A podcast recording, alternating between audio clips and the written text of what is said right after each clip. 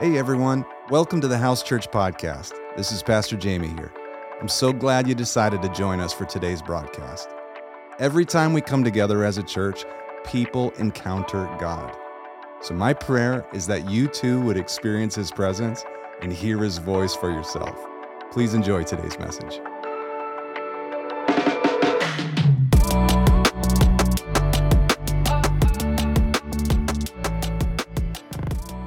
Would you uh, would you join me in prayer here as we as we jump in the Word this morning?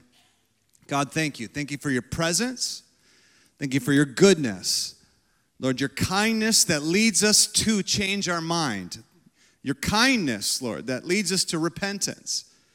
God, thank you for the opportunity this morning to look at your Word and to see what you are saying. I pray, Holy Spirit, that you would give us eyes to see, ears to hear a heart that can, can receive, Lord. Thank you, Father. And so I bless this time today that Jesus would be glorified through it. In your precious name, amen. Uh, anybody see the movie Up? Is that a familiar movie to people? It was uh, like a Pixar movie. It was a cartoon. I, I have eight kids. I've seen every cartoon. You know, multiple times probably. I probably can quote you lines out of many, many movies. Uh, there are definitely better ones than others. Up was a pretty good one. But there's this, there's this talking dog in it named Doug. Anybody remember Doug? I, I didn't get pictures. Maybe we will for second service, but or a little video clip or something. But but the the whole the concept of the movie, you know, on an adventure, life. The it's a, it's a the story itself is wonderful. But the the the thing that I got enraptured by is this the attention or deficit thereof of the dog Doug. Anytime Doug sees a squirrel, I don't know if your dog's like this. I have a dog like this, a scent of an animal. Boom, it points. It doesn't hunt, it's scared of everything that moves. But but it points. And it's like if, if it sees a squirrel, squirrel. I mean, and quite literally in the movie, that's what happens is he screams out, squirrel, and then he points. Doesn't matter what's happening around him. And, and when, when that thing gets seen, when it gets recognized, instant recognition and instant shifting of attention to see that thing. My kids uh, play a game in the car. Uh, you know, growing up, it was slug bugs. Anybody remember slug bugs? How many have no idea what a slug bug is? Just raise your hand. Wave. Yeah. Oh my.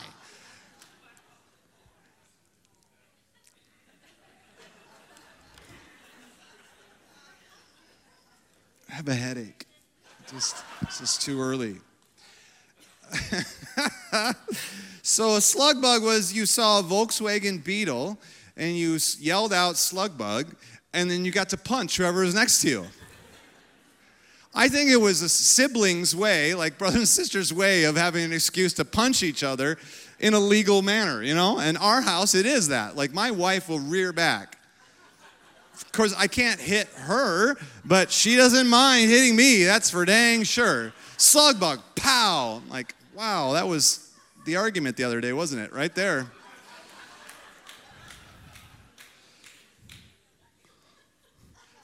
My kids do that with Teslas right now. Tesla, I win. That's the game. And they I don't know, every Tesla they see, right? I didn't notice how many Teslas are on the road until my kids started pointing them out. Have you ever have you ever realized that? You go to buy a car and you think, "Oh, I want, I don't know, a blue one or a red one or whatever the thing is that and, and, and once you start looking at that vehicle, suddenly you start noticing the color is everywhere. You thought it was unique. No, there's five colors of cars. like that's it. There's five colors of cars. Like and, and you see it, and you go, that one is the one I want because it's unique, it stands out, it's whatever. And then as you're driving down the road after that point, after you've you notice them everywhere. Your attention gets drawn to the thing that you fixated on. And suddenly you recognize it, you see it. Every time you see that thing now, it goes off in your mind as something worth noting. And before, you weren't paying attention to it at all. Anybody alive this morning? This happened. This is a real experience. Hey, we're not even the heavy stuff. I can feel you guys ducking and covering already. Like, attention is a funny thing because whatever you focus on, whatever you give your attention to, that is the thing you begin to notice, you begin to fixate on, you begin to see everywhere. If you focus on a specific attribute of somebody, that's all you begin to see. This happens in marriage, marriage counseling. Uh, as somebody who's walked with many people to help try to restore marriages and just help people to get healthy in the relationship, so often they get fixated on an attribute. It's like, I didn't notice this about them before. They've changed. No, they haven't. They're the exact same person you married 20 years ago. Same person. It's just that you didn't fixate on that thing before. Now it's all you see. Well, why? Because that's what you're looking at, it's what you're looking for. God, in his infinite wisdom, began coaching humanity to focus on the testimony. In his infinite wisdom, as he's discipling his people, every time something good happens, he would tell them, pile up rocks, make a standing stone, take a pillar of a stone and stand it on its end so that when passersby walk by that thing or that heap of stones, kids ask parents, What happened here? Because every time you see a standing stone, there's a story attached to it. And in Israel, at least, all of those standing stones represented good things. They represented the testimony of God's goodness and faithfulness in their nation. Today, we memorialize that which is painful and bad. We focus in on those things. We celebrate those things. You wouldn't call it a celebration, but the country unites around bad news. bad news. It's the mantra of our nation. Right? This is what we focus in on. It's what the world tends to do. But God, from his from the beginning has been telling his people don't look at things below. Don't look at earthly patterns. Don't look to see what's broken. Fix your eyes on things above. This is Colossians 3, verses 1 through 13. Squirrel! Colossians 3, verses 1 through 13. If you have been raised up with Christ, keep seeking things above This is where Christ is seated at the right hand of God.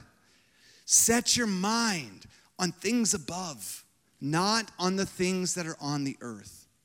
You have died, and your life is hidden with Christ in God. And when Christ, who is our life, is revealed, then you also will be revealed with him in glory. So much there to unpack, but I got to keep going. Don't distract me. Therefore, Consider the members of your earthly body as dead to immorality, impurity, passion, evil, desire, greed, which amounts to idolatry. It's because of these things that the wrath of God comes on the sons of disobedience. And in them you also once walked when you were living among them. But now put them aside. Put all rank, anger, wrath, malice, slander, abusive speech from your mouth don't lie to one another, since you laid aside the old self in its evil practices, and you've put on the new self. Everyone say, new self. Who's being renewed to the true knowledge according to the image of the one who created him. A renewal in which there is no distinction between Greek, Jew, circumcised, uncircumcised, barbarian, I don't know what that word is, Scythian, yeah, good try, Akil. Good job. Slave and free man. But Christ is all and in all. So, as those who have been chosen of God, holy and beloved, put on a heart of compassion, kindness, humility, gentleness, patience, bear with one another, forgiving each other, and whoever has a complaint against anyone, just as the Lord forgave you, also should you. That was a big mouthful there. But basically, when you pull this thing back, there are some principles here that are worth noting. You were baptized into Christ Jesus. And when you were baptized into Christ Jesus, you were put, you were unified into his death. If you've never been baptized, you should be. Your old nature needs to be put in the grave. It's a supernatural experience. It is not just a symbol. Stop just saying that. God doesn't require symbols, He requires prophetic acts. You're baptized. I'm pointing over there because that's where we have baptisms normally. When you're put into the water, you're put into Jesus' death. You're baptized. You're unified with his death. You come out of the water, and your old sinful nature is left behind. It got put in the grave with Jesus. You were united with his death. And since you have died to your old self, and when you come out of the water, you are coming out in the likeness of his resurrection, Romans 6 says. And you are seated above in heavenly places in Christ Jesus. You and Jesus have become one. We are the bride, he is the bridegroom. We've become one, just the way a husband and wife do. A one. And since we are unified with Him and seated in heavenly places, let's fix our thoughts on the things that Jesus is fixing His thoughts on. Let's fix our thoughts on things above, not on, let me list them out again, right? Immorality, impurity, passion, evil desire. What are we giving attention to? Squirrel! What are we focusing on? What have you signaled off on that triggers you to see it and go, oh, there's something wrong, there's something wrong, there's something wrong, there's something wrong, oh, there's something wrong.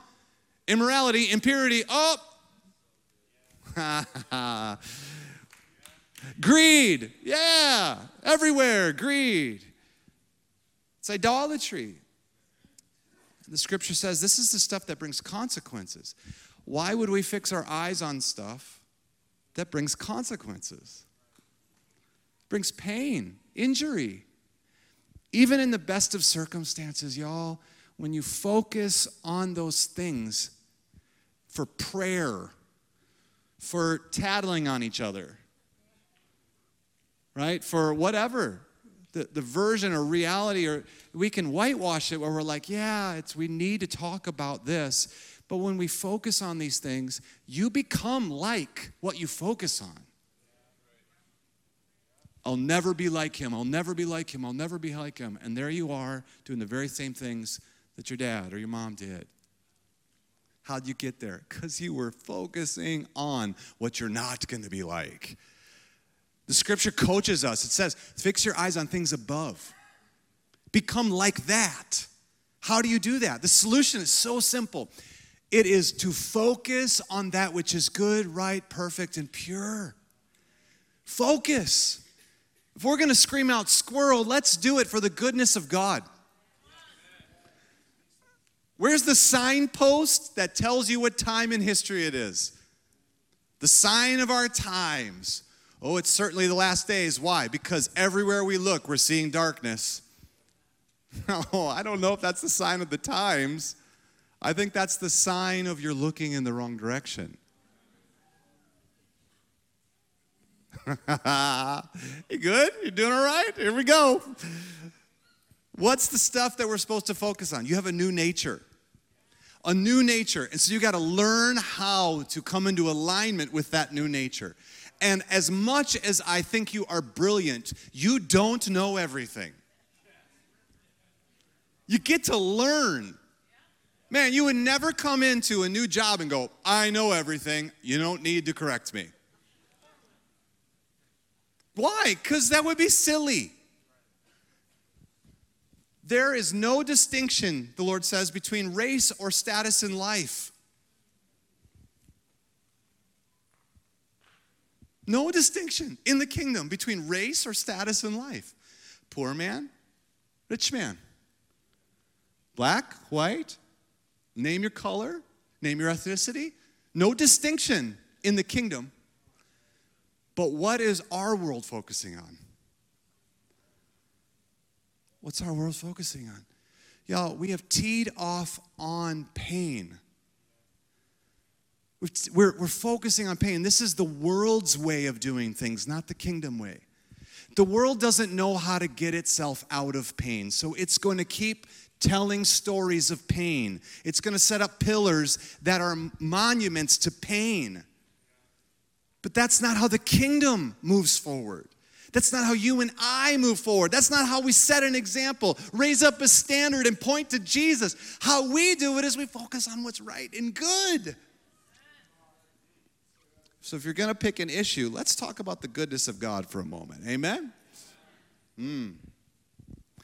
Put on a heart of compassion, kindness, humility, gentleness, patience. Bear with one another, forgiving each other. Whoever has a complaint, that's a great one, isn't it? Whoever has a complaint, just forgive them. But you don't know it's injustice. Suck it up. Did you see how many times Jesus got beaten? What are we complaining about? Your pain's real, yes. God bless you. Bless your heart. Now, choose to make the powerful choice. Choose. You can do it. What sign are you looking for? Where's your squirrel? What's the thing you get triggered by? I want to talk about something specific this morning. This is what Jesus pointed to. This is Matthew 7, and he was so crystal clear, but it seems to be that this thing just creeps into our consciousness and we get stuck here. And I, I want I want you to see it just as clear as I can share it this morning. This is Matthew 7, verses 1 through 5. Do not judge so that you will not be judged. For in the way you judge, you will be judged. The standard of measure you use, it will be measured to you. That's an incredible statement. We'll unpack that in a moment because it's totally worth unpacking. Our judgment is creating the judgment we live under. Your judgment calls are building your prison.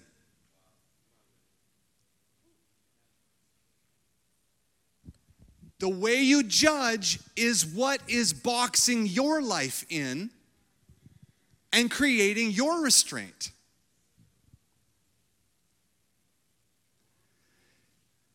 Why do we look at the speck in your brother's eye, but do not notice the log in your own eye? I just imagine I've like two people having this conversation, right? And one guy's like, I have something in my contact. And the other guy's like, let me get it for you. He's got like this log in his eye. He's like whacking him upside the head as he's trying to remove the speck out of his eye.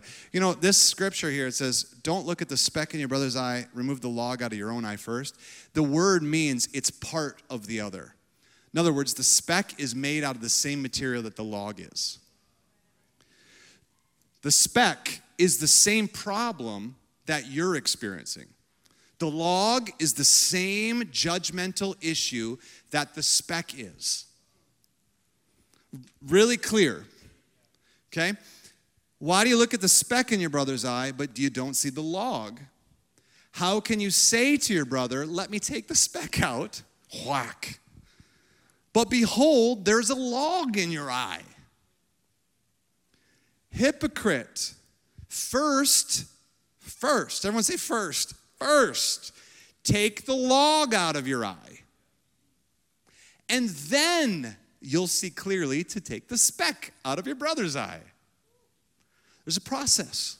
It's beautiful. The first issue Jesus is telling us you're going to be aware of sin, you're going to be aware of people's issues. But the reason you're going to be aware of it is because they're the things that bother you. You're aware of it because it's the stuff that rubs you the wrong way. Okay? The way you judge people is the paradigm in which you are seeing life. So, if you are judging somebody's life and the way that they behave, okay, you're going, I don't like that. First of all, the reason why it feels restrictive, restraining, the reason why it's it, your thought process about what is right and wrong, what you like and don't like, all those preferences are the reason why you're judging. I know you're saying, nope, it's God. God judges that. Okay, let's step back just a second and discuss how Jesus paid for the sins of the world. Okay? How Jesus paid for the sins of the world and how the sin of damnation is one of unbelief towards what Christ has done, not whatever your pet peeve is.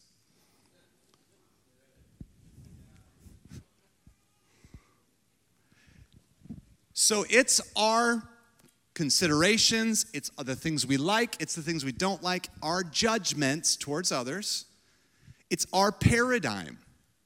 And the reason why I see the speck of judgment, I don't like this about you, the reason I see it in you is because it's in me. I am rubbed by your whatever issue that is because I feel condemned in my own issue. I'm pointing out all the bad fathers. Why? Because I myself feel like a bad father.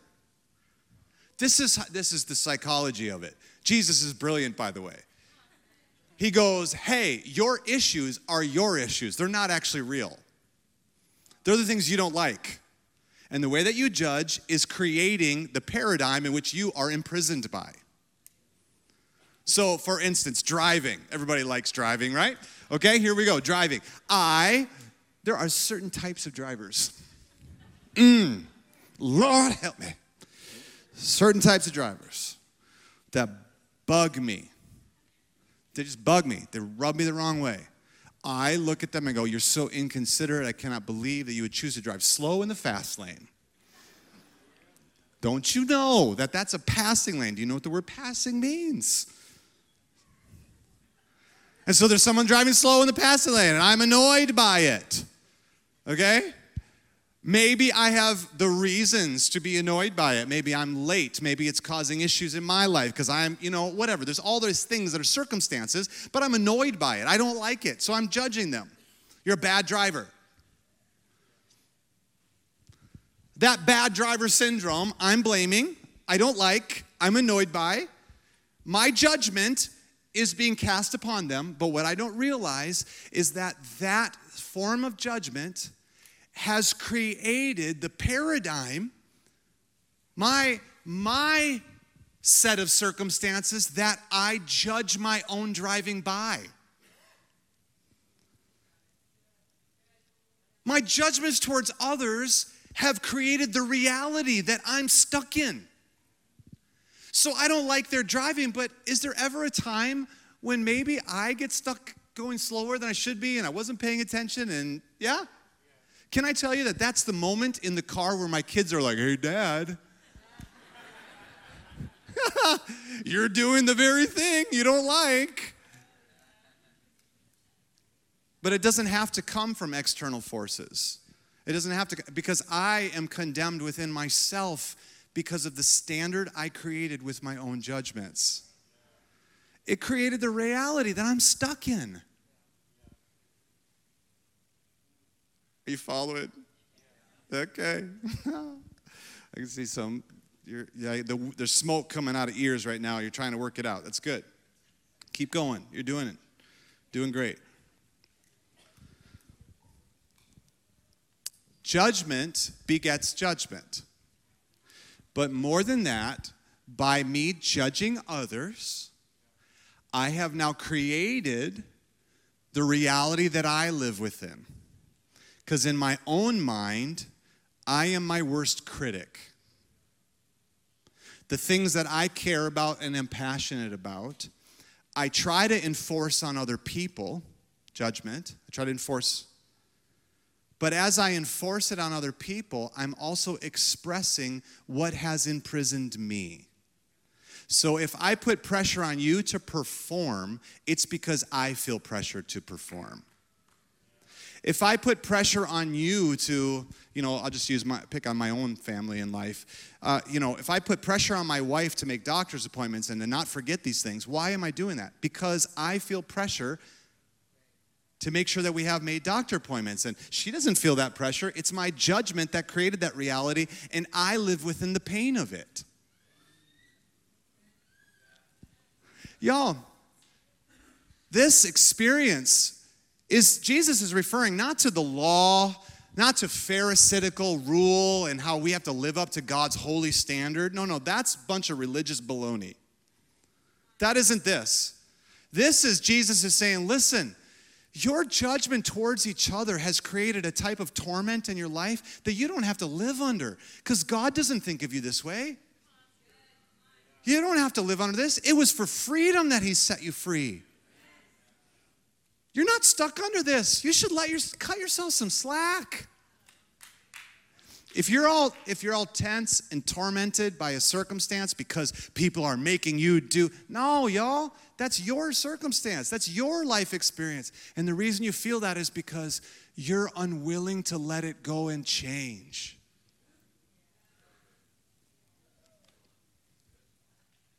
We have been given unlimited access to a patient Father who has heaped grace on us. Cut yourself some slack. And also, by cutting yourself some slack, you'll ease up on the people around you. It's amazing. They'll like you better, by the way. All right, go ahead, just elbow your neighbor and go, That's a good idea. I think I should do that. Don't tell them that they should do that, okay? I think I should do that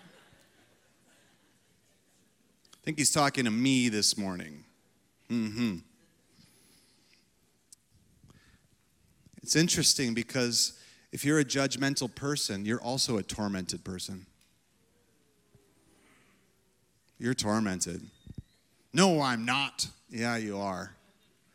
We can have this argument all day because you are bothered by all the things that people don't do the way that you want them to be done. It's tormenting you. Jesus gives us two circumstances in which this takes place. The first one is this if you see the speck in your brother's eye, know that it's in your life. Know that it's you that's causing this. You see the speck, you see an issue that's not really an issue. Why? Because you framed your life with these logs. Okay? You're aware of it in people because it's the thing that rules you, not because it's really something wrong in them. Okay, so the reason you see it, everyone repeat after me. The reason I see, you're afraid, aren't you, right now? That's okay. The reason I see issues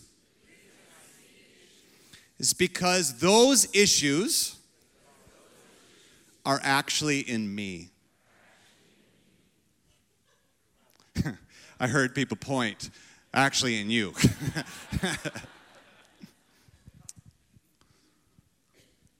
His prescription was this. So, first, take the log out of your eye. Hey, first, undo the judgment. Just undo your judgments. Stop judging. And this won't be a problem anymore. You won't be bothered by this stuff if you just stop judging. It's, it's actually quite easy. Okay? First, take the log out of your eye. If you take the log out of your eye, what that means is that you're processed through the stuff that bothers you and annoys you about other people. You've processed it. You've gone through it. It might be actual sin. Okay, awesome. You're dealing with it before God. Understand then the conviction that you're experiencing is for you, not for them.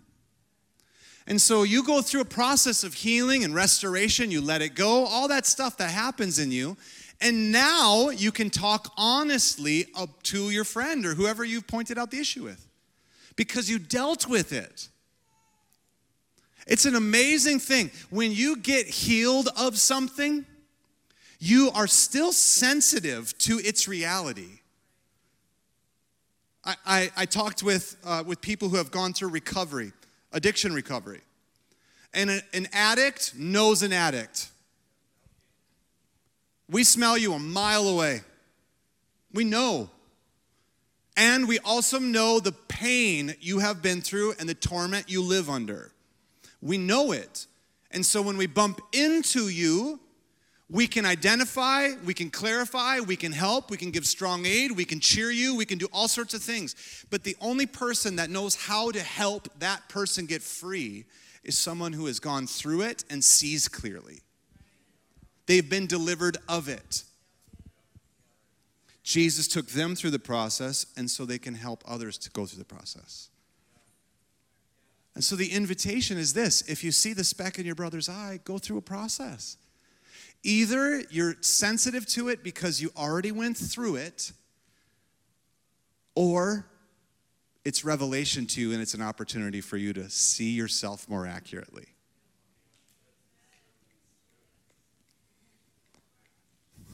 Thanks. Amen.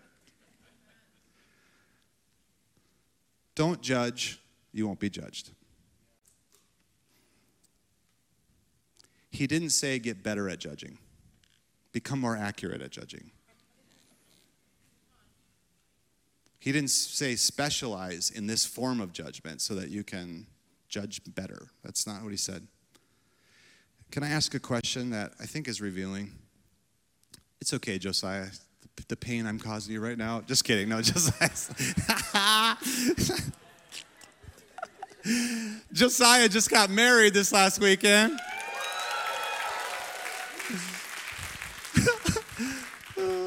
Love you, buddy. Sorry. Can I ask you something? I wonder how much America is struggling with mental health issues because we modeled and made okay the atmosphere of judgment in the last handful of years. From the top, we modeled this and we said it's okay. The church of Jesus Christ sets the standard at which the world like has as their standard. And so if the church allows judgmental thinking into the camp and we say it's okay, guess what happens to the world? Torment comes from behaving like this. So I kind of wonder if the torment that we're experiencing in all the mental health stuff that's coming, if we need deliverance from it because we partnered with judgment. Matthew 18, it's a great passage. Jesus explains all this. And you're going to see it in a different way today because of how we're talking right now. You'll see this passage totally different. Matthew 18, starting verse 21. Peter came up to Jesus and said, Lord, how often should I shall my brother sin against me and I forgive him? Up to seven times? Jesus said to him, I don't say to you up to seven times, but 70 times seven. In other words, an unlimited version. For this reason, the kingdom of heaven can be compared. And here's the parable. Okay. Here's the parable. It can be compared to a king who wished to settle accounts with his slaves. He began to settle them one who owed him 10,000 talents. Okay, that's a lot of cha-ching. Okay? A lot of cha-ching. 10,000 talents is like a national budget type money. This is so much money. 10,000 talents. That slave was brought to him because he owed this much. He did not have the means to repay, and the Lord commanded him to be sold along with his wife and children and all that he had as repayment. Whew. The slave fell to the ground and prostrated himself before him and said, Have patience with me, I'll repay you everything.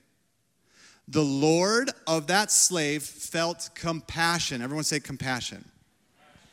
And he released him and forgave him his debt. It means he does not owe money anymore. It's done, it's been forgiven. He forgave him his debt. But the slave went out and found one of his fellow slaves who owed him 100 denarii. That's three months' wages. So it's not nothing, it's something, but in comparison to what the other slave owed, it's just not even comparison. He owed him a 100 denarii. He seized him, he began to choke him. He said, Pay back what you owe. So the slave fell to the ground and he began to plead with him and said, Have patience with me, I'll repay you. But he was unwilling. And he went and he threw him in prison until he should pay back all that he owed. So then the fellow slaves saw what happened. They were deeply grieved and they came and they reported it to the Lord, the boss, the big boss man. Summoning him, the boss said to him, You wicked slave, I forgave you all that debt because you pleaded with me. Should you not also have had mercy on your fellow slave, in the same way that I had mercy on you? His Lord, moved with anger, handed him over to the torturers or torment until he should repay all that was owed. And then Jesus said, My heavenly Father will also do the same to you if each of you does not forgive his brother from his heart.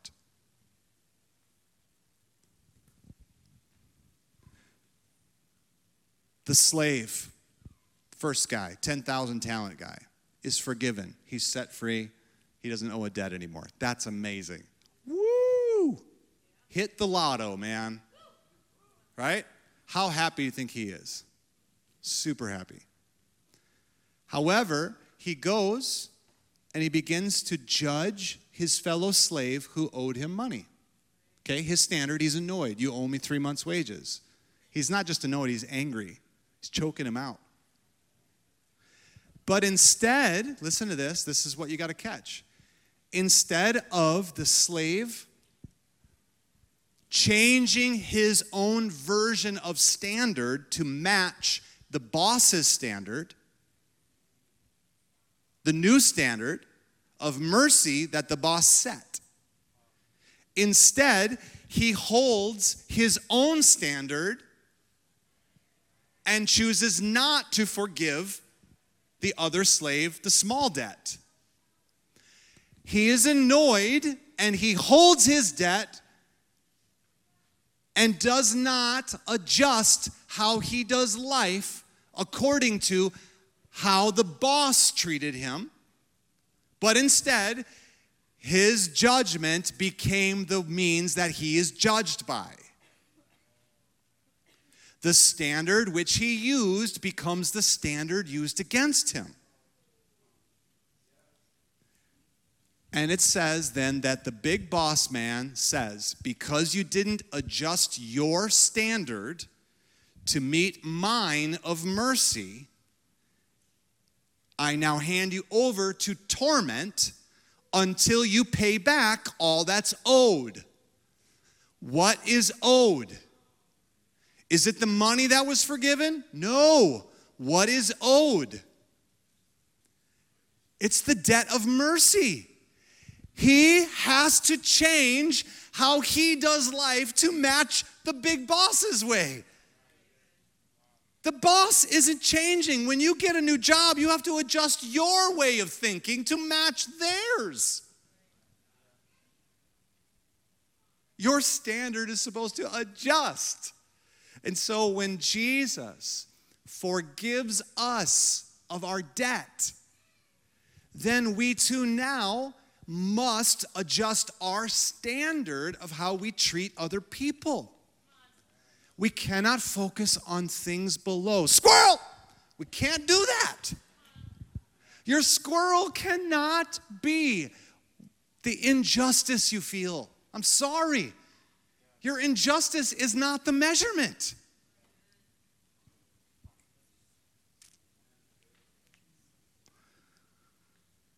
The standard of judgment held by the slave becomes the standard measured against him until, until what? Until he changes his standard to match the big bosses.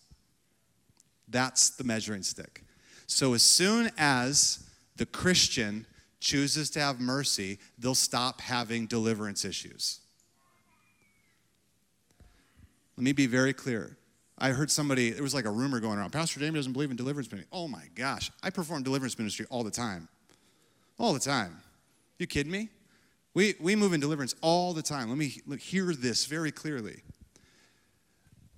Believers, however, have been liberated by the covenant in Christ. And the devil has no access to your life unless you give it to him. The victory of Christ is final. You cannot adjust your way of thinking. You can't think according to your circumstances and say that Jesus was somehow not fulfilling his obligation.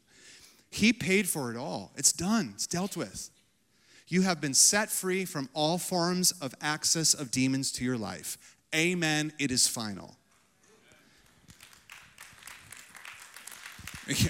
I imagine we're going to erupt in praise for eternity. So that the golf clap doesn't measure how much that actually is a happy moment there.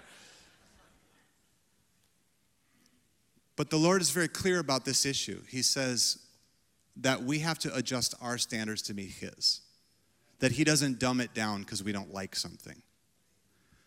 Our job is to hold mercy as the standard. Mercy. We have to let go of stuff. You can't hold on to your injustice. You can't. You have to give it to Jesus. The reason why a Christian ends up with torment is because they're not allowing the standard of their life to match the Lord's. That's how a Christian ends up with a demon. Torment comes into a life simply because they're unwilling to change how they are handling all the annoyances of life. You have built your own prison through your judgments. Just let them go and be free. Amen. When we have to perform deliverance ministry, especially on a Christian, if I got a demand through authority that this thing let you go, if the door is still open, it comes back. So I can force through authority demanding torment to lift, and you'll feel temporary relief, which is what I think we're seeing in like conferences and stuff. But the reality is, is that unless you go through actually letting these things go, that stuff, torment has been invited, y'all. Just got to let it go. Amen. You're all looking kind of done. I'm not sure how far I can take this here. You're the the opportunity here uh, to me is just kind of pretty straightforward here. I'll, I'll land the plane. You got this. Okay. The opportunity for me is pretty straightforward. I get moved and annoyed by things. It happens. Like it's impossible for like issues not to arise. You're going to be annoyed by stuff. Okay. But in that process, we have some choices. If I come to recognize someone else's sin, squirrel, there it is, okay? I see your issue. If I focus on that, not on things above, if I focus on what's wrong, I draw attention to what's wrong, judgment will be our, our interaction. However, if I, through prophetic lens, focus on what God has said about you, and I relate to you according to what God has said about you, I set a new standard and I begin to call you higher. And I am able, through mercy, to ignore, to have forbearance. I pat you on the head and go, man, it's okay. I know you're a mess right now, but we'll change. We'll get there. It's going to be awesome. This isn't who you are. You shouldn't behave like this. That's who God says you are. Let's go there. Yeah? So, my decision is if I'm going to partner with judgment and injustice and focus on what's wrong, or if I'm going to focus on what God's doing and what's right and all these things. Do, do I want to tell all our politicians what's wrong with them, or could I point to the justice system of heaven and call them higher? Because how I relate to them is determining how they will relate to me. If the church judges the world, then what do you think the world's doing towards the church? We, we built our own prison of judgment. If, however, in mercy we set a new standard and we tell the world that Jesus came to redeem, there's hope. I hope you're hearing this this morning. You can turn your family around. Just stop looking at the junk. You could turn your marriage around. Start start reminding yourself of all the amazing qualities that person held at the very beginning, because that's all you could see. You had the la la eyes. They're perfect in all their ways. Oh, la la la la la. Right? You were in la la love, right? You couldn't see the junk. 20 years in, can you see the junk now? Probably. Unless you've chose. Unless you chose to set your eyes on things above. All right, would you jump to your feet today? Yeah, there you go.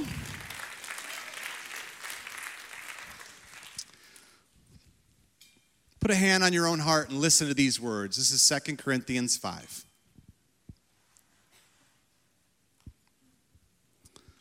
Second Corinthians 5, verse 16. I think I got it. Yes. Therefore, from now on, we recognize no one according to the flesh. Even though we've known Christ according to the flesh, like they knew what he looked like.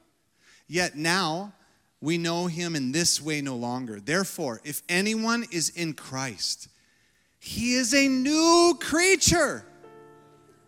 The old things have passed away. Behold, the new things have come. All these things are from God, who reconciled us to himself through Christ. And he gave us the ministry of reconciliation.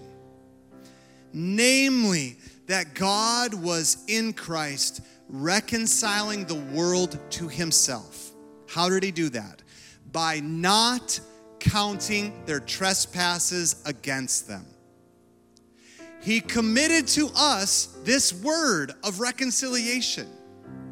Therefore, we are ambassadors of Christ.